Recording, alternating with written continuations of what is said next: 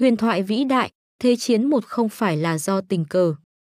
Tác giả, Gia Cherry Cake. Biên dịch, Nguyễn Huy Hoàng. Bản quyền thuộc về dự án nghiên cứu quốc tế. Thế chiến một không phải là cuộc chiến tình cờ, mà là kết quả của chính sách nhà nước có chủ đích của đế quốc Đức. Tháng 8 này đánh dấu kỷ niệm 100 năm ngày bùng nổ Thế chiến 1. Không có gì đáng ngạc nhiên khi điều này mang đến đủ các loại câu chuyện cũng như các bài xã luận về sự kiện thảm khốc vốn đã cướp đi sinh mạng 16 triệu người và làm bị thương 21 triệu người này. Cho đến ngày nay, hầu hết các nhà quan sát đều tiếp tục cho rằng Thế chiến một là một cuộc chiến tình cờ, không nước nào, đặc biệt là những nước có liên quan, muốn có chiến tranh, nhưng cuộc chiến vẫn xảy ra. Một số cho rằng các chương trình vũ trang lớn cùng với các học thuyết quân sự mang tính tấn công của các nước châu Âu trong giai đoạn tiền chiến đã khiến Thế chiến một trở nên không thể tránh được. Một số khác cho rằng, chính việc dân chúng mang trong mình chủ nghĩa dân tộc cực đoan là nguyên nhân của cuộc chiến. Một số khác tiếp tục đổ lỗi cho những khối liên minh chặt chẽ mà các nước châu Âu đã hình thành nên trong những năm trước Thế chiến một dẫn đến tình cảnh mà việc Thái tử Frank Ferdinand bị ám sát bởi một kẻ vô chính phủ cũng có thể nhấn chìm cả lục địa trong một cuộc chiến đẫm máu. Cũng có một số đổ lỗi cho tình thế xung đột lợi ích không thể điều hòa giữa nước Đức đang lên và nước Anh đang suy yếu.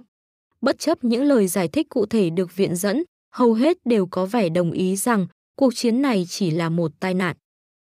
Đáng ngại hơn, những năm gần đây có thể thấy nhiều cá nhân bắt đầu có những so sánh giữa châu Âu đầu thế kỷ 20 với châu Á Thái Bình Dương hiện nay. Có lẽ đáng nhớ nhất là tại Diễn đàn Kinh tế Thế giới hồi đầu năm nay, Thủ tướng Nhật Bản Shinzo Abe đã đưa ra một sự so sánh rằng sự đối đầu Trung Nhật hiện nay tương đồng đáng kể với sự đối đầu Anh-Đức giai đoạn trước Thế chiến I. Trong dịp này, ông Abe đã cố gắng miêu tả việc Trung Quốc gây hấn và tăng cường quân sự là đẩy khu vực tới chiến tranh. Những người khác cũng so sánh cuộc đối đầu Mỹ-Trung mới chớm hiện nay với cuộc đối đầu Anh-Đức không may mắn một thế kỷ trước.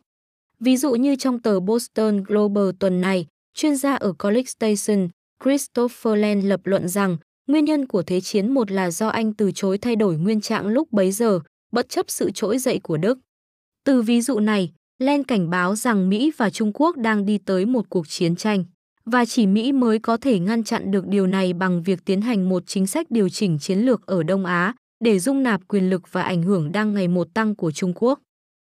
Trong cả hai trường hợp, mục đích của việc so sánh là chỉ ra rằng nếu không có hành động mạnh mẽ nào được thực hiện, châu Á có thể sẽ vấp vào một cuộc chiến lớn không ai mong muốn, giống như châu Âu đã từng cách đây một thế kỷ. May mắn thay, như triết gia Rob Farley từng lưu ý, các cuộc chiến vô ý thường hiếm khi xảy ra, mà thay vào đó thường là kết quả của chính sách nhà nước có chủ đích. Và trong vấn đề này, Thế chiến một không phải là ngoại lệ, ít nhất là theo Del Copeland. Trong cuốn sách kinh điển của ông, Nguồn gốc của các cuộc đại chiến, Copland đưa ra một lý thuyết mà ông gọi là lý thuyết về những sự khác biệt mang tính động lực để giải thích nguyên nhân xung đột giữa các cường quốc.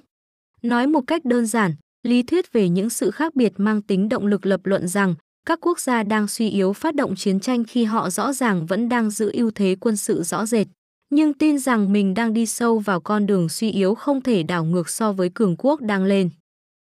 Trong tình hình như vậy, những nhà lãnh đạo của các nước đang suy yếu sẽ xem chiến tranh là giải pháp duy nhất để ngăn các nước đang lên khỏi việc vượt mặt họ và trở thành quốc gia quyền lực nhất trong hệ thống, do đó trở thành mối đe dọa an ninh lớn.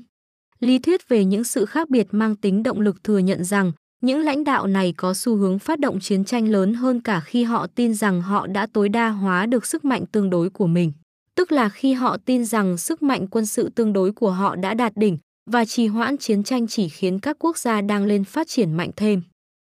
Copland kiểm tra lý thuyết này thông qua một số tình huống nghiên cứu xuất sắc mà tiêu biểu là Thế chiến 1. Trong chương đầu tiên về Thế chiến 1, Copland đã chứng minh sự không phù hợp của tất cả các lý thuyết về nguyên nhân của Thế chiến 1 cũng như bao quát lại các cuộc khủng hoảng ở khu vực Ban Căng và châu Phi trong những năm trước chiến tranh. Trong chương sau đó, ông lần theo việc đưa ra các quyết định của Đức, đặc biệt là của Thủ tướng Theoban von Bethmann Hauget, từ cuộc khủng hoảng tháng 7 đến khi bùng nổ Thế chiến 1. Trong tình huống nghiên cứu này, Copland thuyết phục rằng quá trình dịch chuyển quyền lực giữa Đức và Nga, chứ không phải giữa Đức và Anh, là nguyên nhân thực sự của cuộc chiến. Cụ thể, Ông chỉ ra rằng các nhà lãnh đạo Đức từ lâu đã lo ngại đất đai, tài nguyên và dân số lớn hơn của Nga là mối đe dọa lâu dài cho sự tồn vong của nước Đức. Các nhà lãnh đạo Đức đánh giá mối nguy này sẽ thành hiện thực một khi Nga hoàn thành cuộc đại cách mạng công nghiệp và tăng cường quân sự, vốn đã được Nga bắt đầu thực hiện nhiều năm trước khi Thế chiến một bùng nổ. Do đó Đức cũng bắt đầu tăng cường quân sự, đặc biệt là đa dạng hóa lực lượng hải quân, với hy vọng nâng tối đa sức mạnh, để chuẩn bị cho cuộc chiến mà các nhà lãnh đạo Đức ngày càng nhận ra là không thể tránh được. Trước khi sự tăng cường này hoàn thành, từ năm 1912 đến năm 1913, Berlin đã ngăn chặn thành công bốn cuộc khủng hoảng lớn ở khu vực Ban Căng, để chúng không leo thang thành các cuộc chiến lớn, chủ yếu bằng cách kiềm chế nước đồng minh Áo, để Áo không kích động Nga lâm chiến.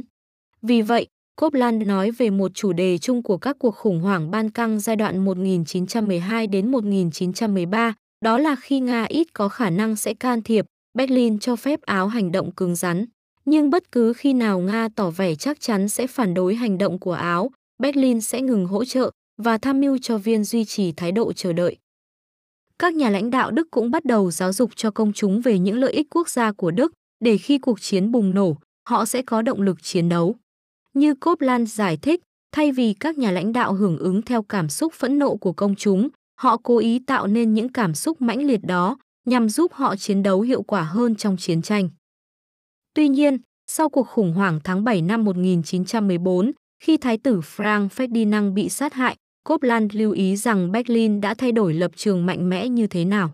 Lúc đó các nhà lãnh đạo Đức mà đứng đầu là Thủ tướng quyết định rằng ở thời điểm này chiến tranh sẽ thuận lợi nhất đối với nước Đức. Một phần do hoàn cảnh lúc bấy giờ, Đức có khả năng đổ cho Nga là kẻ gây hấn trước. Điều này là cần thiết để đảm bảo những người Đức, đặc biệt là Đảng Dân Chủ Xã hội Đức, trở lại cuộc chiến. Việc tuyên bố Nga là kẻ gây hấn trước cũng sẽ buộc Áo phải tham gia cuộc chiến và có thể làm giảm sự hỗ trợ của Anh dành cho Pháp và Nga, ít nhất ở thời điểm ban đầu. Tuy nhiên, Copland đã mạnh mẽ phản bác lại quan điểm của một số sử gia, cho rằng các nhà lãnh đạo Đức tin rằng Anh sẽ giữ thái độ trung lập trong cuộc chiến. Dù có vẻ rất mong đợi một kết quả như vậy, nhưng họ nhận ra rằng điều này là hoàn toàn khó xảy ra.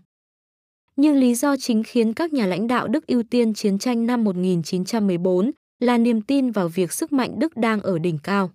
Berlin đã hoạch định việc tăng cường sức mạnh quân sự nhiều năm trước cuộc chiến. Quan trọng hơn, các nhà lãnh đạo Đức tin rằng cuộc chiến tranh ở châu Âu hay chiến tranh thế giới phải được tiến hành trong năm 1914, do đến năm 1917. Khi Nga hoàn thành cải cách quân sự và các tuyến đường sắt chiến lược, thì lúc đó Đức không thể nào đương đầu nổi với lực lượng quân sự tổng hợp của Nga, Pháp và Anh. Kết quả là các nhà lãnh đạo Đức đã lợi dụng điều luyện hậu quả của cuộc khủng hoảng tháng 7 nhằm đảm bảo cho một cuộc chiến tranh ở châu Âu mà trong đó Nga xuất hiện như một kẻ đi xâm lược bởi Nga đã thông báo huy động lực lượng quân đội. Do đó, Copland lập luận Đức tích cực theo đuổi chiến tranh hồi tháng 7 năm 1914 và đến cuối tháng 7 các nhà lãnh đạo Đức muốn một cuộc chiến tranh thế giới hơn là một hòa ước, thậm chí cả khi hòa ước đó đem lại cho Áo hầu hết những gì họ muốn. Do đó, Berlin đã tiến hành mọi bước đi cần thiết để ngăn cản bất cứ giải pháp thương lượng nào, cùng lúc đảm bảo Nga sẽ bị đổ lỗi cho cuộc chiến. Ngắn gọn hơn, Copland viết, được lựa chọn giữa một cuộc chiến tranh thế giới và một hòa ước, Đức đã ưu tiên giải pháp đầu tiên và không làm gì để thực hiện giải pháp thứ hai. Trên thực tế, họ chủ động phá hoại giải pháp thứ hai bằng cách tuyên bố chiến tranh để tránh một sự chấp nhận vào phút cuối của Nga đối với các yêu cầu của Áo. Việc thế chiến một không phải là tai nạn, mà là kết quả của chính sách nhà nước có chủ đích của Đức, là tin tốt cho những ai tin rằng châu Á hiện nay tương tự như châu Âu 100 năm trước. Do vậy, miễn là không quốc gia nào nhìn nhận chiến tranh là có lợi cho mình, thì chiến tranh sẽ khó bùng nổ ngay cả khi những cuộc khủng hoảng như vụ ám sát thái tử trở thành hiện thực, một điều gần như chắc chắn sẽ xảy ra. Hơn nữa, theo lý thuyết về những sự khác biệt mang tính động lực, hoặc Mỹ hoặc Nhật Bản sẽ trở thành kẻ đi xâm lược trong cuộc chiến. Như vậy, bài học của Thế chiến một là, trừ khi Mỹ hay Nhật cho rằng chiến tranh là lợi ích trên hết của họ, châu Á sẽ vẫn hòa bình. Đáng chú ý là chúng ta nhận thấy lý thuyết về những sự khác biệt mang tính động lực đang diễn ra trên thực tế, ngoại trừ việc chiến tranh chưa bùng nổ.